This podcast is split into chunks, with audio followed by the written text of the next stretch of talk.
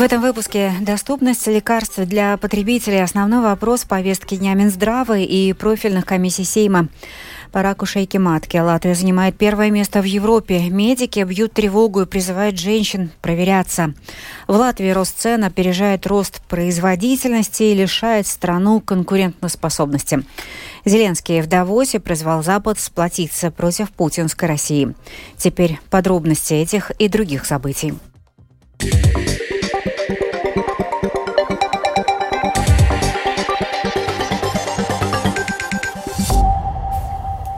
Накануне правительство согласовало дорожную карту по снижению цен на лекарства.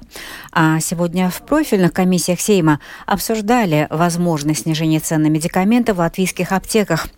Министерство здравоохранения представило план реформы, чтобы добиться этого. В дискуссии принимали участие и представители фармацевтической отрасли. Подробнее о заседании расскажет Михаил Николкин. В сфере торговли лекарствами существует множество проблем. Так, например, расходы на медикаменты для жителей Латвии являются одними из самых высоких в странах Евросоюза, а наценка на лекарства в аптеках и у оптовиков выше, чем в Литве и Эстонии, примерно на двадцать пять процентов. Финансирование государства на компенсируемые медикаменты в Латвии также ниже, чем в других странах Балтии, поэтому часть лекарств не попадает в список компенсируемых. Реформа медикаментов, подготовленная Министерством здравоохранения, предусматривает три направления: физическая доступность лекарств в аптеках и Латвии в целом, их финансовая доступность для жителей, а также доступность информации о медикаментах в интернет-среде. Рассказывая о планируемых изменениях, парламентский секретарь Министерства здравоохранения Артем Рушульскис отметил, что список компенсируемых лекарств будет пересмотрен в рамках выделенного финансирования к первому апреля этого года. В свою очередь, к первому июля планируется разработать единый механизм образования добавленной стоимости для всех рецептурных лекарств. Уршульскис также говорил о планах по увеличению компенсации для лекарств, за которые она полагается. Сейчас для тех лекарств, которые есть в списке компенсируемых, существуют различные объемы компенсации.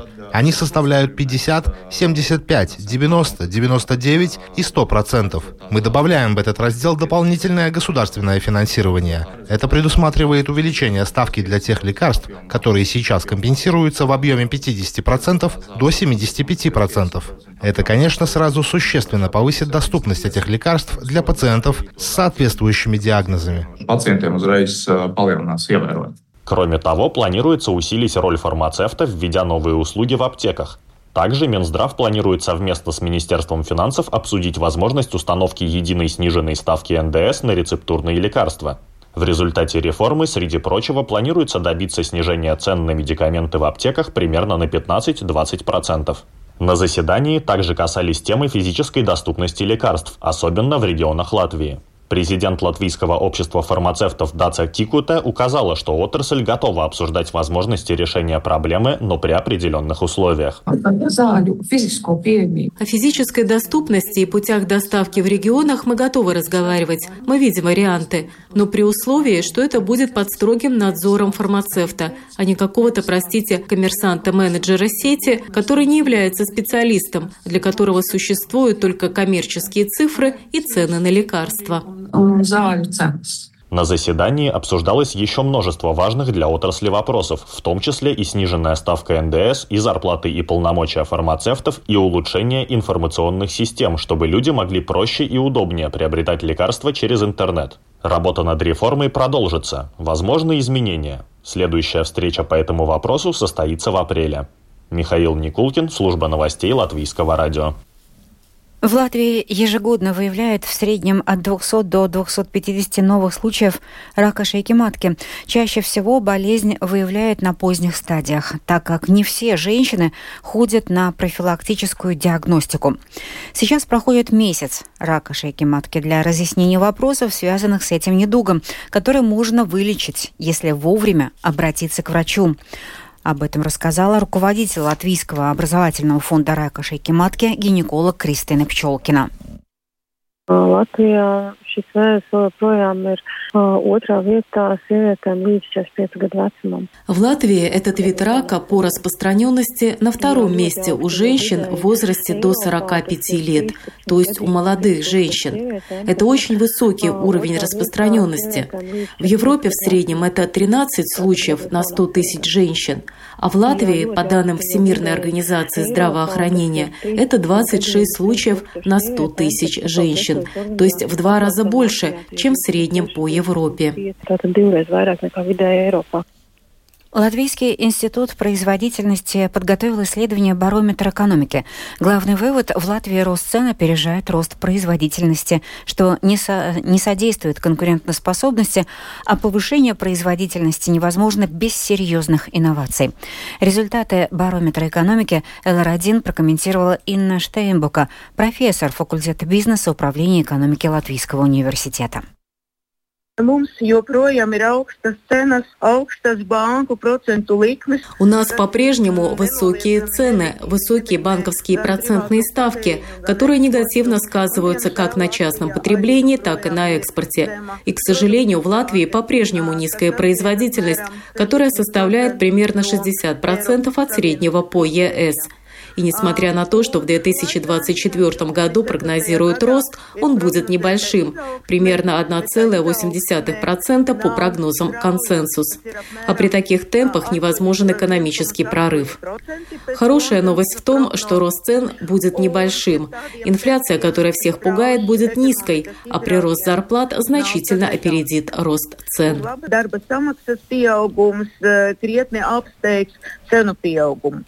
В Аугшдаугавском крае в этом году заменят или установят заново уличное освещение в четырех местах, выделив из бюджета полмиллиона евро.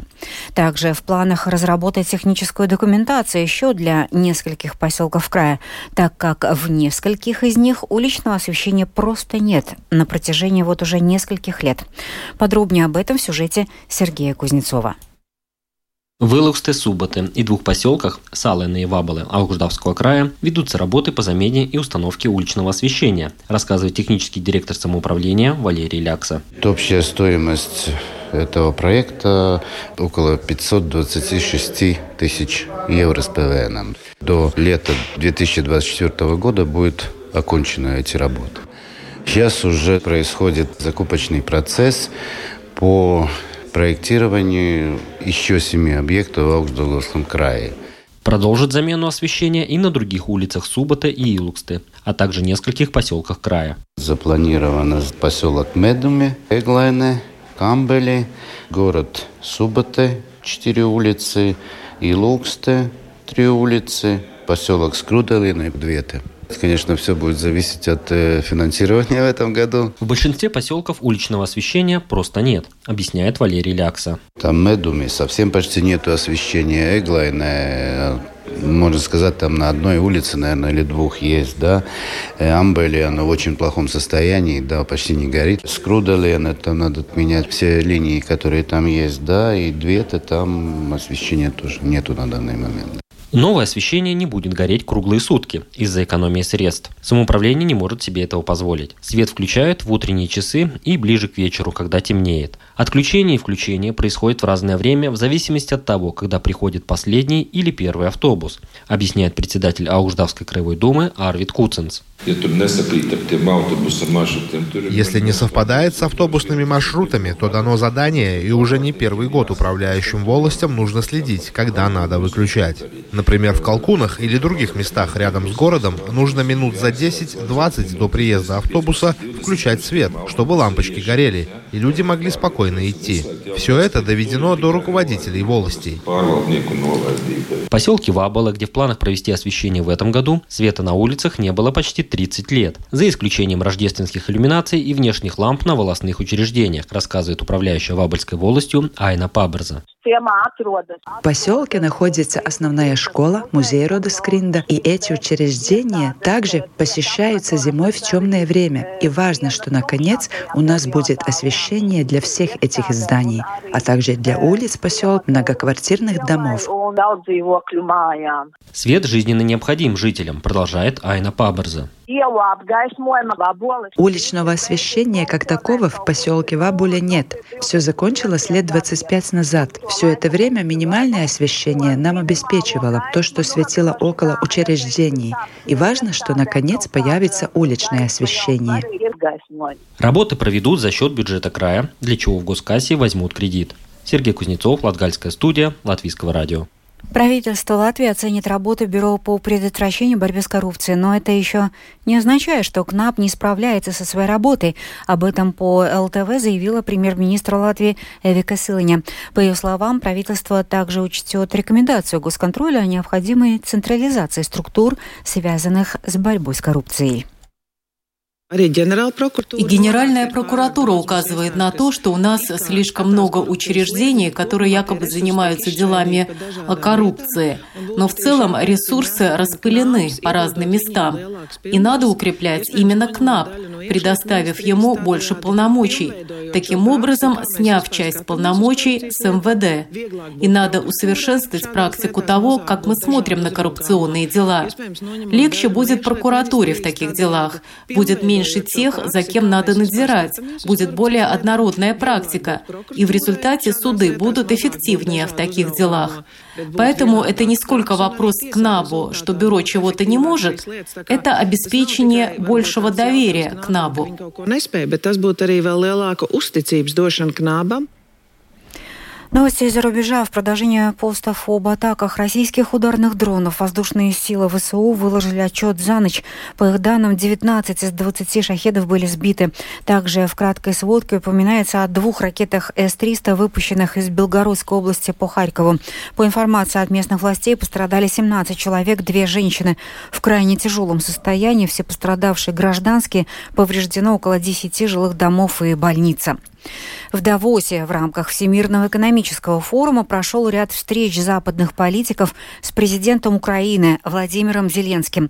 Вашингтон и Брюссель пообещали продолжать оказывать поддержку Киеву в этом и в последующие годы. А президент Украины заявил, что нерешительность западных стран усугубила положение вэ эс у на фронте. Тему продолжит Рустам Шукуров. Президент Украины Владимир Зеленский на форуме в Давосе заявил, что замораживание войны не станет ее окончанием. А российского президента Путина назвал, цитирую, «хищником, которого не устраивают замороженные продукты». Президент Украины также отметил, что Путин пытается нормализовать то, что должно было закончиться еще в двадцатом веке, а именно массовые депортации, разрушение городов и деревень и ужасающее ощущение того, что война может никогда не закончиться. In fact, Putin embodies war. Путин фактически олицетворяет войну. Мы все знаем, что он является единственной причиной, почему продолжаются различные войны и конфликты, и почему все попытки восстановить мир терпят неудачу. И он не изменится. Он не изменится. Мы должны измениться. Мы все должны измениться до такой степени, чтобы безумие, пребывающее в голове этого человека или в голове любого другого агрессора, не возобладало. Путин откровенно говорит о том, чего он хочет, что он делает и кто является его целью. Его ответ на продолжительность войны – это всегда война без конца, и он хочет, чтобы это было именно так. Зеленский также заявил, что длительные призывы западных стран не эскалировать ситуацию привели к потере времени и возможностей, а также гибели многих опытных украинских солдат, которые воевали с две тысячи четырнадцатого года. Мы просили новые виды вооружений, а в ответ услышали «не эскалируйте». Но потом оружие поступило, и эскалации не произошло. Российская ракета упала на территорию НАТО. В ответ снова было «не эскалируйте». Но возмездие в тот момент могло бы многому научить Россию и придало бы Западу необходимую уверенность. Мы говорили о блокировании транзита санкционных товаров в Калининград, но ответ был «не эскалируйте». Полная сила санкций могла бы заставить Путина пойти на уступки.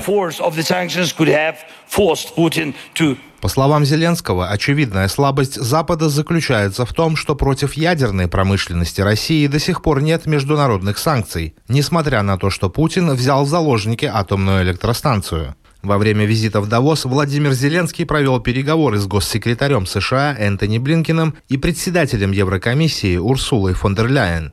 На встрече с Зеленским Блинкен заявил, что Вашингтон окажет Киеву финансовую поддержку в этом году, несмотря на внутреннее противостояние в Конгрессе. Мы полны решимости сделать так, чтобы вы добились успеха в военном отношении в борьбе с российским вторжением, а также чтобы вы построили Украину будущего, которая будет твердо стоять на своих ногах как в военном, так и в экономическом демократическом отношении, заявил госсекретарь США. В свою очередь, глава Еврокомиссии Урсула фон дер Ляйен заявила, что Украина может победить в войне. Она также подчеркнула необходимость продолжать расширять возможности сопротивления Украины. Украинцам нужно предсказуемое финансирование на протяжении две тысячи двадцать четвёртого года и далее. Украине нужны постоянные поставки оружия для защиты страны и возвращения ее законной территории. Нужны возможности для сдерживания будущих атак со стороны России, сказала фон дер Ляйен. Рустам Шукуров, служба новостей Латвийского радио. И о погоде на четверг, восемнадцатого января. В Латвии со второй половины ночи во многих местах пойдет снег. Утром в центральных и восточных регионах толщина снежного покрова местами увеличится еще на пять сантиметров. Дороги будут скользкими. Ветер юго-восточный, южный пять-десять, порывами до пятнадцати метров в секунду. Температура воздуха минус четыре, минус девять. В восточных районах до двенадцати градусов мороза. Днем по Латвии будет облачно. В западных и центральных регионах с прояснениями. В первой половине дня будет идти снег. Утром местами на востоке сильный. Дороги будут скользкими. Ветер юго-восточный, южный сменится на юго-западный. Западный будет дуть со скоростью три-восемь метров в секунду. На побережье пять-десять, порывами до пятнадцати метров в секунду. Температура воздуха днем по стране от минус одного до минус шести градусов. На морском побережье около нуля. В Риге будет облачно во второй половине дня с прояснениями. С утра и днем будет идти снег. Толщина снежного покрова увеличится еще на один-четыре сантиметра. Улицы и тротуары станут скользкими. Ветер юго-восточный, южный. Днем поменяет направление на юго-западное. Будет дуть со скоростью пять-десять метров в секунду. Ночью будут порывы до пятнадцати метров в секунду. Температура воздуха ночью в столице минус шесть, минус восемь градусов. Завтра днем до двух-четырёх градусов мороза. Медицинский тип погоды второй благоприятный. Это была программа «Сегодня в тринадцать», семнадцатого января. Продюсер выпуска Марина Ковалева, провела Юлия Михайловская.